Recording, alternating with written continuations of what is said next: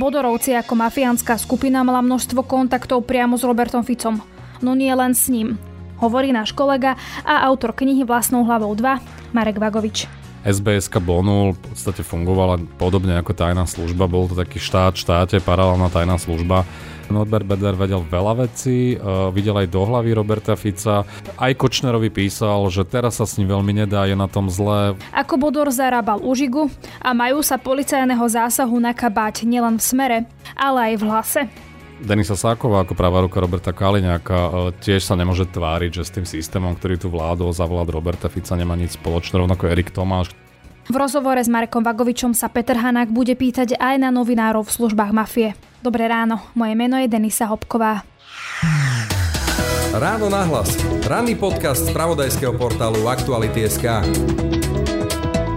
Doprajte vašim deťom bezpečné spoznávanie online sveta. Vyskúšajte výhodný bezpečnostný balík Asset Family Security Pack, s ktorým ochránite až 4 zariadenia vrátane smartfónov vašich detí. K balíku navyše získate aj e-knihu o výchove detí v digitálnej dobe.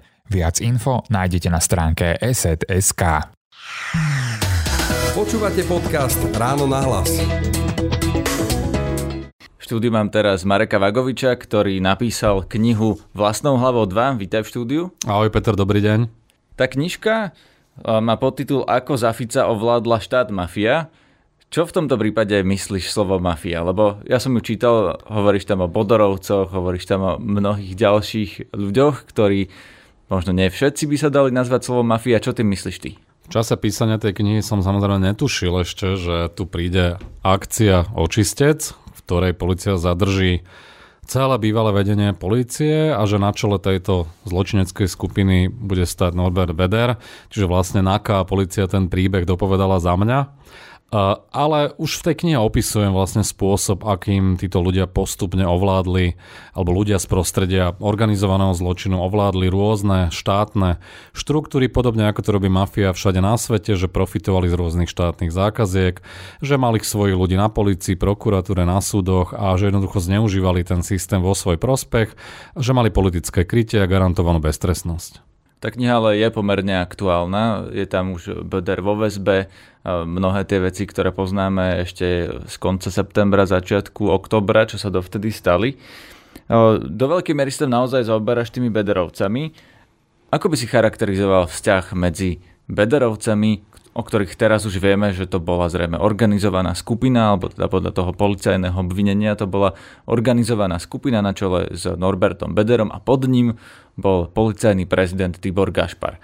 Akú mala táto skupina, alebo aký mali vzťah s Robertom Ficom a Smerom, ktorý, teda Robert Fico je na obálke tej knihy. V tej politickej rovine vlastne ten vzťah Bederovcov a ich vplyv opísala už Renata Kolenčíková, bývalá krajská tajomnička z Smeru v Nitre ktorá aj v rozhovore, ktorý som s ňou viedol, opisovala, že ako tie nitrianské štruktúry, Glenda, Nemky a ďalší, aký mali vzťah so starším bederom, s mladším, že si týkali, chodili na rôzne akcie, polovačky uh, a rôzne osobné, súkromné oslavy a tak ďalej. Ale to bola, dajme tomu, že taká tá nižšia úroveň, tá miestna. Kľúčový je pre nás najmä ten vzťah Robert Fico, Norbert Beder. Uh, vieme z minulosti, že Robert Fico chodil na rôzne večierky uh, firmy Bonul, SBSky uh, z portfólia Bederovcov. Ja v tej knihe opisujem, že na takomto vianočnom večierku bol ešte aj v roku 2017, čo je nová informácia. Bolo to už krátko pred vraždou a bolo to v čase, kedy už sme o Bederovcov vedeli oveľa viac ako vlastne možno v roku 2014-15. Jan Kuciak už v tom čase zverejnil x článkov o tom, ako fungujú, ako podnikujú, podnikajú, ako poberajú dotácie, aj hotel Zlatý kľúčik a tak ďalej. E, tá firma už nebola nepopísaný list, ak Robert Fico s nimi udržoval takýto pomerne intenzívny vzťah, tak sa treba pýtať, že prečo. Ty tam popisuješ aj, ako sa Robert Fico s Bederom zoznámil a vraj ich zoznámil Výboch, oligarcha ďalší z pozadia Smeru. Skús popísať trochu, ako to prebiehalo, prezrať, prezrať niečo z tej knihy. Nebol som pri tom, čiže neviem, ako presne to prebiehalo. Túto informáciu mám z veľmi dôveryhodného zdroja z prostredia bezpečnostných ložiek. Nič menej o tom vzťahu Fico Beder dosť veľa vypovedá aj tréma Mariana Kočnera, keď si píše s Norbertom Bederom a keď ho pozdravuje Fica, snaží sa cez Bedera niečo o ňo vybaviť, lobovať a tak ďalej tak spôsob, aký mu Beder odpovedá, a nemyslím si, že v tomto prípade mal dôvod pred ním nejakým, nejak machrovať alebo niečo také, z toho vyplýva, že je veľmi dobre informovaný, že s Robertom Ficom v úzkom styku vedel aj o jeho banálnych, aj zdravotných problémoch, že má chytené priedušky a tak ďalej. Poviem len taký detail, opisujem ho aj v knihe. Norbert Beder s predstihom vedel, kedy Robert Fico odstúpi z funkcie premiéra. Písal to Kočnerovi, vedel aj kto ho nahradí, že to bude Peter Pellegrini. Vedel aj o tom, že sa v prostredí Smeru diskutovalo o možných predčasných voľbách po vražde, dokonca bol stanovený aj termín na 7. júl, nakoniec tomu neprišlo. Ale z toho vyplýva, že mm, naozaj Norbert Beder vedel veľa vecí, uh, videl aj do hlavy Roberta Fica, aj Kočnerovi písal, že teraz sa s ním veľmi nedá, je na tom zle, má zlú fyzickú kondíciu a podobne. Uh, čiže ten vzťah podľa mňa bol naozaj veľmi úzky a Norbert Beder sa dostal k nemu možno bližšie ako mnohé politické špičky Smeru. Ty tam píšeš, že Beder chodil napríklad aj na úrad vlády sa stretávať s Robertom Ficom.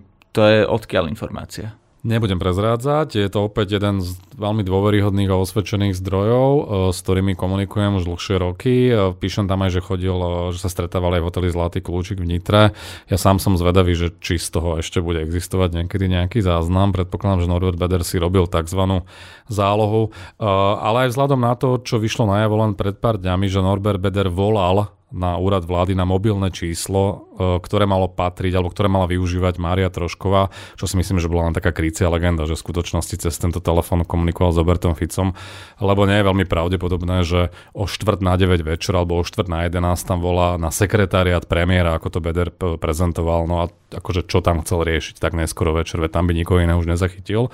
Čiže myslím si, že ak tam boli telefonáty, tak e, je vysoko pravdepodobné, že tam boli aj osobné stretnutia, ktoré ale predpokladám, že v nejakej knihe návštevne nájdeme. Ty tak naznačuješ, že možno je z toho aj nejaká dokumentácia z toho zlatého kľúčika. To znamená, že Bederovci by mohli mať na Roberta Fica nejaký kompromateriál? No vychádzam z toho, čo vypovedal aj Peter Todd, ktorý hovoril, že mu Beder spomínal, že má aj nejaký priestor, e, kde môže monitorovať aj politikov. Uvidíme, či to ďalšie vyšetrovanie niečo takéto preukáže, ale predpokladám, že sa nejakým spôsobom poistil. Ty si popísal aj takéto privátne poschodie, odkiaľ riadili krajinu v hoteli.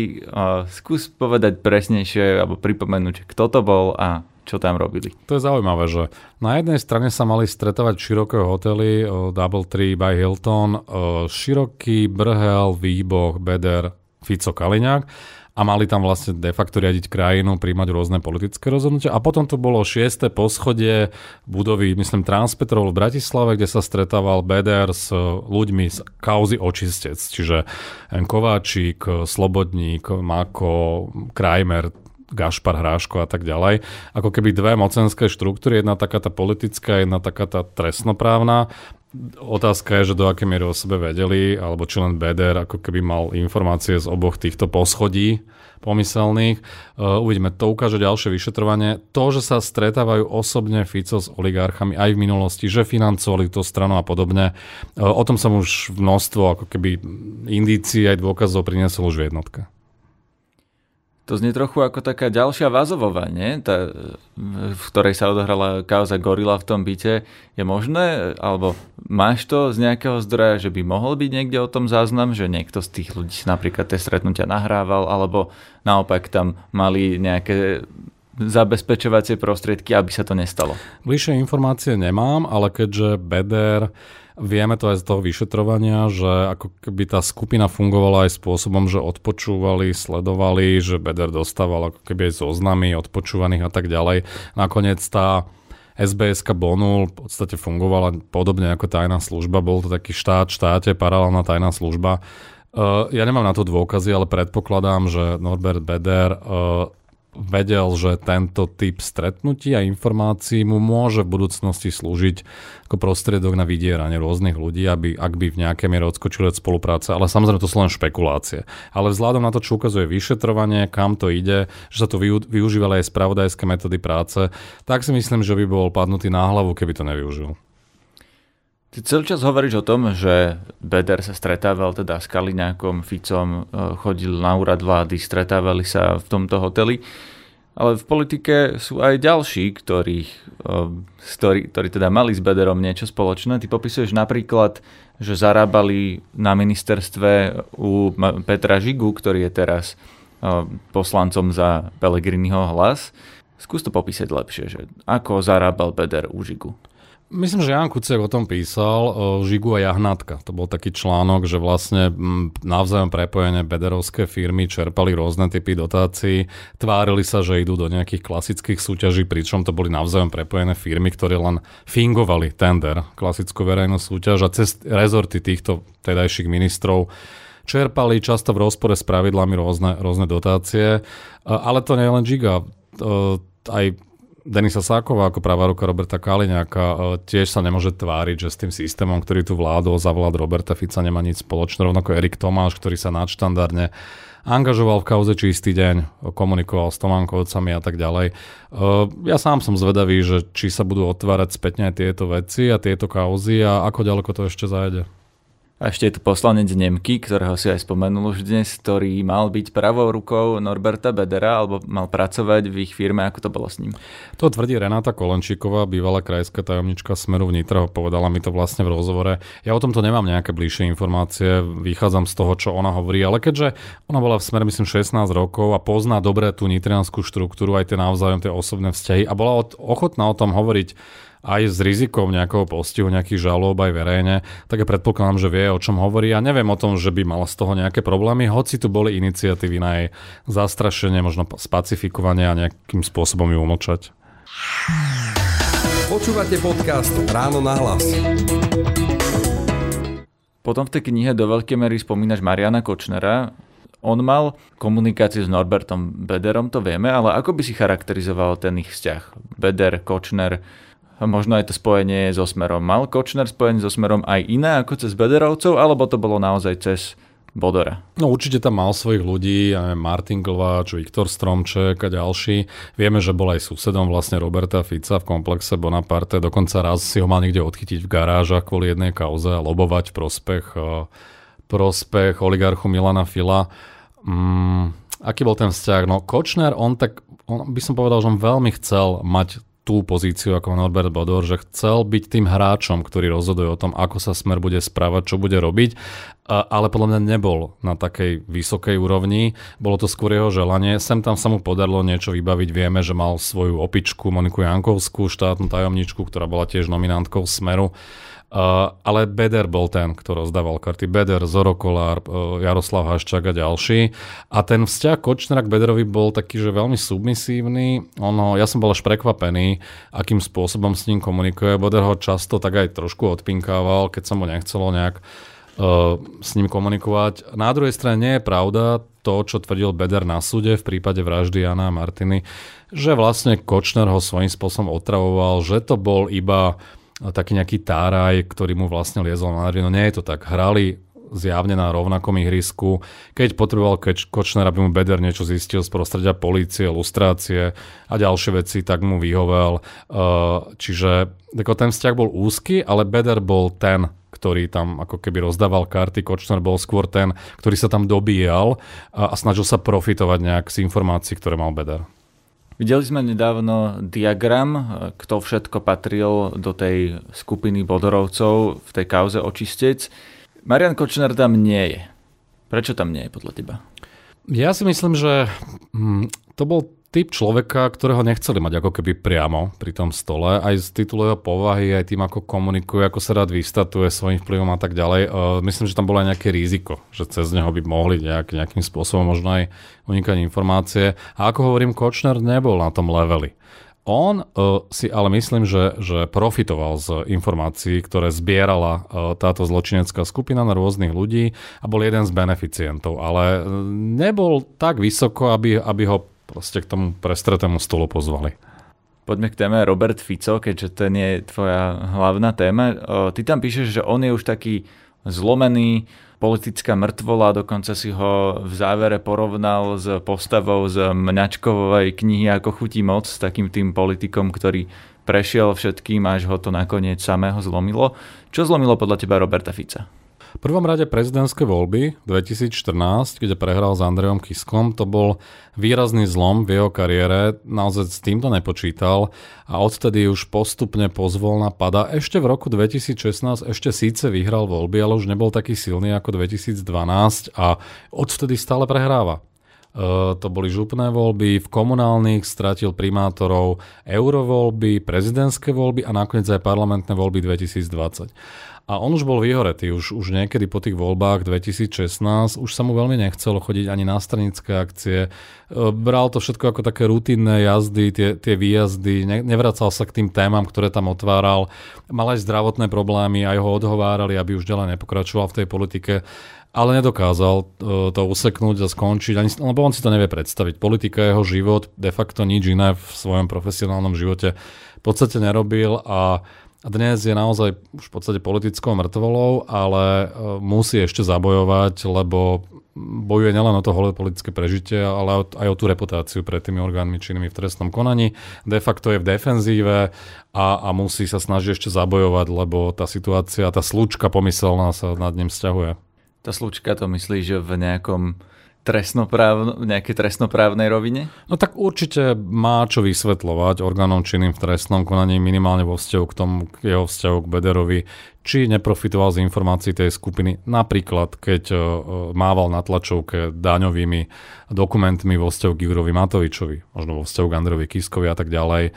Nech vysvetli, lebo je tu potenciálne podozrenie zo zneužitia právomoci verejného činiteľa, ale je tu aj, sú to aj množstvo ešte ďalších kaos, ktoré nechcem ale rozoberať, aby som ako keby nedával nejaký návod k spochybňaniu týchto vecí. Ty v tej knihe do veľkej miery popisuješ aj to, ako sa Robert Fico správal po vražde Jana Kuciaka Martiny Kušnírovej. Aj máš tam takú svoju osobnú výpoveď, ako si to prežíval. Ty ako sa na to pozeráš s odstupom času? Robert Fico po tej vražde sa zastal Márie Troškovej a Viliama Jasania. Oni dvaja vydali stanovisko, že teda síce odchádzajú, ale je to preto, že je tu tlak na predsedu vlády keď sa zahrám na Diablovho advokáta, nebolo to trochu logické, že naozaj sa obhajovali a tvrdili, že my s tou vraždou nemáme nič spoločné? Logické, no pochopiteľne akože politicky tomu rozumiem. Uh, to bola vážna vec a potreboval od seba ako keby odputať pozornosť, uh, to je jasné, ale vtedy som tomu rozumel. Uh, ak sa dnes zastáva Kičuru, Vedera a ďalších a každému aj Jankovskú a každému ďakuje za dobre odvedenú prácu, tak akože tiež tomu môžem do istej miery rozumieť, ale myslím si, že mu to škodí ešte oveľa viac ako to, ako sa správal po vražde. Tam sa tomu dalo rozumieť aj tá emócia a tak ďalej. Bolo to vážne, spájanie s vraždou. Ale tu ide o kšefty. Ja by som teda ruku do ohňa za týchto ľudí nedával on to má v sebe, on podstate sa zastáva tých našich ľudí, aj keď odídu z funkcie, to si na ňom aj mnohí vážia a možno, že to je aj spôsob, ako si dlhé roky e, vedel udržať tú stranu pokope a tú lojalitu, lebo nemôžete tých ľudí len trestať a zastrašovať a tak ďalej, musíte sa k ním spravať aj vľúdne a tým, že on e, ich e, vlastne obhajoval aj potom, ako odišli, tak, tak udržal tú stranu vlastne pokope. Až po tej vražde sa už tá skupina Petra Pelegina odklonila, lebo to už bolo moc, ale ako dá sa to pochopiť do isté miery politicky, ale ne, podľa mňa je to neudržateľné. Keď hovoríš, že je to neudržateľné, vidíš Fica ako takého druhého mečiara, ktorý už pôjde len dole a skončí niekde mimo parlamentu? Uh, samozrejme nechcem akože špekulovať, v politike je možné všetko, akože politici, ktorí padli na dne, Silvio Berlusconi v Taliansku sa dokázal vrátiť po x rokoch, aj iný Mečiar sa už nedokázal, Zurinda tiež ne, ani veľmi o to nestojí. Uh, nemyslím si, že Robert Fico ešte môže byť v tej sile, v akej bol. Nič menej vo vláde ešte byť môže po roku 2024 vo vláde Petra Pellegriniho. Ak sa dostane do parlamentu, tak uh, bude mať 6, 7, 8%, tak bude v pozícii toho mečiara voči Ficovi z roku 2006. A len to garde sa obráti a Pellegrini bude ten, kto bude rozdávať karty a bude postupne vysávať smeru voličov a tým pádom Robertovi Ficovi hrozí rovnaký osud. Uh, ale myslím si, že to je ešte lepšie, ako keby mal riešiť možno nejaké trestnoprávne dôsledky svojho vládnutia. Takže teraz si vlastne povedal, že je lepšie, keď bude Robert Fico vo vláde, ako keď bol nie, za mrežami? Nie, tak som to nemyslel, že pre ňoho je lepšie byť v tej pozícii druhého, toho hráča, ktorý je pod Pelegrinim, e, ktorého musí vlastne počúvať a byť mu nejakým spôsobom podriadený, aj keď ľudsky tomu rozumiem, že to nebude jednoduché, ale to je pre ňoho pohodlnejšia pozícia byť v tej vláde a mať tie procesy pod kontrolou, ako keby sa mal ocitnúť proste v nejakom inom zariadení. A tomu reálne hrozí podľa teba? Je to na vyšetrovateľoch, na prokurátoroch, policajtoch. E, je množstvo kauz, kde sú vážne pochybnosti o tom, že nekonal tak, ako mal. Lebo na to Robert Fico vždy povie, povedzte mi, za čo mám ísť do basy, povedzte mi, čo som spravil, dajte na stôl jeden prípad no, tak... a tam väčšinou ľudia zostanú ticho a nepovedia mu, že za čo by teda mali ten Fico No keď už za nič iné, tak netransparentné financovanie Smeru, hlas podobný Ficovi, nahrávka, svedectvo Bohumila Hanzela, že zbieral peniaze vlastnou hlavou utajených sponzorov, že tu bolo paralelné účtovníctvo. Veď to sa aj preverovalo a pokiaľ viem, tým Gorila preveruje túto líniu financovania Smeru aj iných strán v súvislosti s tou nahrávkou, tam sa spomína e, čierne peniaze pre Smer v komunikácii s Haščákom, s a Határom a s ďalšími. Dávno. Bolo to dávno, ale, ale samozrejme, keby tí ľudia boli ochotní hovoriť a, a priniesli by ďalšie dôkazy, tak e, tá kauza sa môže ešte ďalej vyšetrovať. A toto je, že najväčšia vec v celých dejinách Smeru. Už samotný vznik tej strany a jej fungovanie vlastne v tom období, keď bola v opozícii a neskôr, kedy vracala vlastne e, tým oligarchom tie dividendy v podobe štátnych zákazek. Toto je podľa mňa, že pomerne vážna vec, ktorú by sa mali vyšetrovateľia zaoberať. Počúvate podcast Ráno na hlas. Keď sa teraz vrátime oblúkom k tej mafii, ty tam píšeš aj o novinároch v službách mafie, menuješ aj konkrétnych, teda Niektorí aj naozaj boli novinári, niektorí ako napríklad Daňo, niektorí ako napríklad youtuber Martin Daňo sa na to len hrali. Naozaj môžeme tvrdiť, že toto boli ľudia v službách mafie? Martinovi Daňovi a Rudolfovi Vaskemu tam venujem jednu vetu, čiže ich by som dal bokom. Primárne sa venujem iným novinárom, respektíve novinárkam, ktoré spolupracovali s Marianom Kočnerom. Ja určite by som nepovedal, že boli súčasťou mafie alebo organizovanej skupiny. Robili to ze zišných dôvodov. Marian Kočner využil ich situáciu, aj možno ekonomickú, aj ľudskú eh, a svojím spôsobom ich zneužil na rôzne typy služieb a službičiek. Robili na jeho povel, na jeho objednávku mne to môže byť skôr ľúto, že sa na to dali a to proste nemá nič s nejakou slušnou novinárčinou, dôslednou investigatívou už vôbec nie. Tým viac, že tí novinári, o ktorých tam píšem, boli kedysi na správnej strane. Písali aj o mafii, aj o politike, korupcii, spôsobom, akým to očakávame od eh, serióznych novinárov Neskôr teda, ako hovorím, z rôznych dôvodov prešli na druhú stranu a často to bolo aj za pomerne že smiešné sumy podľa toho, čo vidíme v tréme a o to je to vlastne smutnejšie. No tam píše, že o prípade, kedy to bolo aj za 200 eur alebo 50 eur, ktoré Presne mal tak. vyplatiť iný človek z mafiánskych zoznamov, Tomáš hm. Rajecký. Ale skúsme povedať, kto a čo urobil vlastne, ako pomáhali ktorí novinári Marianovi Kočnerovi, čo pre neho urobili. Tak ja tam opisujem príklady troch ľudí. Je to ten známy prípad Martiny Rudkajovej, e, ktorý už bol medializovaný. Ja to trošku rozšírujem o ďalšie správy, e, ktoré si vymenila s Marianom Kočnerom, možno takého osobnejšieho charakteru, kde mu ako keby e, prisahala nejakú lojalitu a vernosť, zastávala sa ho aj pred kolegami a tak ďalej. Dosť to dokresluje vlastne ten ich vzťah. Potom je to Julia Mikolášiková s prezivkou Pírania, ktorá robila aj pre Nový čas. A to je presne ten typ človeka, ktorý asi bol naozaj v tak zúfalej situácii, že podľa toho, čo je v tej tréme, to bolo za fakt smiešne peniaze, hoci ona to samozrejme popiera. E, nemáme na to priamy dôkaz, len píše sa to v tej tréme, ja, my sme ju aj kontaktovali v tejto veci, ona sa k tomu vyjadrila, tvrdí, že komunikovala ako so zdrojom, ale neboli za to žiadne plnenia. E, smutné na tom je, že oni že on ich vlastne veľmi takým nevyberaným spôsobom sa o nich vyjadroval a naozaj, že ich až ponižoval, obidve, ale najmä tú píraňu. A to je naozaj ľudsky veľmi smutné. No a v neposlednom rade tam píšem o Petrovi Tótovi, ktorý bol jeho pobočníkom, písal pre portál Ďateľ, Kočner tvrdí, že financoval tento portál, ktorý pre ňo, alebo koordinoval sledovanie novinárov a tak ďalej. Mal si vypla- vyplatiť nejakú sumu, ktorú fingoval ako lustrácia a tak ďalej. Uh, on bol na vyššom leveli akože podľa mňa on si plne uvedomoval, pre koho pracuje a za akým cieľom uh, a čo to môže vlastne spôsobiť. Uh, jeho by som ako keby odčlenil od týchto dvoch novinárkov, ktoré boli, že si myslím, že skôr zneužité a možno využitá nejaká slabá chvíľa v ich živote. Ten, ten, tento je trošku iný prípad. V Treme sa píše aj to, že Marian Kočner sa chváli, že je akcionárom portálu Hlavné správy. To vieme aj nejako overiť? Vychádza to len z trémy, viem, že šéf-redaktor toho portálu sa od toho dištancoval, uh, tak pokiaľ bol nejakým skrytým akcionárom, tak sa to samozrejme nedá overiť. Ale je fakt, že tento typ webov a portálov po tej vražde a možno aj predtým písalo Kočnerovi inak ako väčšina médií. Uh, spochybňoval štandardné médiá, dôkazy voči Kočnerovi a tak ďalej a v podstate robil to veľmi, veľmi dlhý čas. Uh, Môžeme si povedať, že to je preto, že oni sú akože a priori voči mainstreamu, čiže sú vždy na opačnej strane. Či tam bolo za tým nejaké finančné plnenie, ako to my nevieme v tejto chvíli preukázať, vychádzam len z toho, čo písal v tréme. Môže tu aj ten šéf-redaktor hlavných správ nevedieť, že ten Kočner ako akcionár je nejaký skrytý, alebo si myslíš, no, že to sa muselo prejaviť? No teoreticky, ak by to cez niekoho iného poslal tie peniaze, tak vtedy o tom nemusí samozrejme vedieť. Ale tu Kočner tvrdí Bedrovi, že ja priamo som tým akcionárom, tak neviem, no, uvidíme. Ty sa stretol s Dobroslavom Trnkom, teraz už keď má problémy v tomto období, na hrádzi v Hamuliakove, kde Trnka býva. Čo si sa tam dozvedel? Stretli sme sa skôr, to bolo ešte minulý rok keď už začal mať nejaký typ problémov s orgánmi činnými v trestnom konaní, chcel som vedieť, ako uvažuje, či si spätne uvedomuje, že tá komunikácia, ten blízky vzťah s Kočnerom, že to bola chyba a tak ďalej. My sme sa stretli asi hodinu, sme sa spolu prechádzali po hrádzi, rozprávali sa.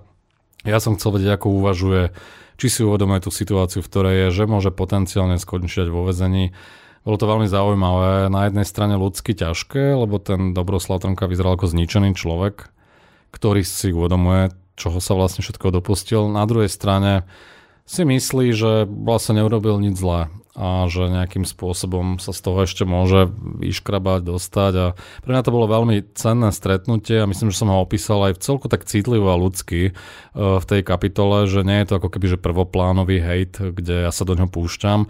Je to nejaká výmena názorov, konfrontácia na rôzne udalosti v jeho živote a myslím, že to je aj čitateľsky taká, že jedna z najatraktívnejších kapitol, lebo je takým reporterským opisným štýlom napísaná. A ešte sa nedá nespomenúť e, Jaromír Čižnár, na ktorého v tej knihe narážame opakovane. Mm. Ty tam píšeš, že on sa mohol stretávať, alebo že minimálne to vypoveda Peter Todd, že sa stretával s Kočnerom, Šufliarským a Lučanským, policajným prezidentom. Máme na to nejaký dôkaz, alebo je to len tvrdenie Petra Tota? To naznačil Dobroslav Trnka pri tom stretnutí, ktoré som s ním mal, že sa stretli keď som sa pýtal na detaily, tak e, nechcel už o tom ďalej hovoriť. E, čiže to je vlastne tvrdenie jedného človeka, ktorý si myslím, že nemá dôvod si to vymýšľať, ale zjavne o tom nechce ešte zachádzať do detailov. Ja si myslím, že ona aj tak trošku taktizuje, aj trošku špekuluje. V čase, keď sme sa stretli, bol ešte policajným prezidentom Milan Lučanský a, a dával si pozor, ako o ňom hovorí v akom kontexte.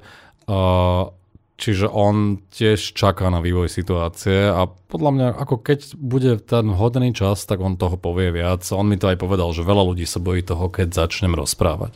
Tak dúfajme, že, áno, tak dúfajme, že začne a že objasní bližšie aj toto stretnutie. Jaromír Čižnár už medzi tým nie je ani prokurátorom, nielen generálnym, ale aj sa vzdal funkcie prokurátora.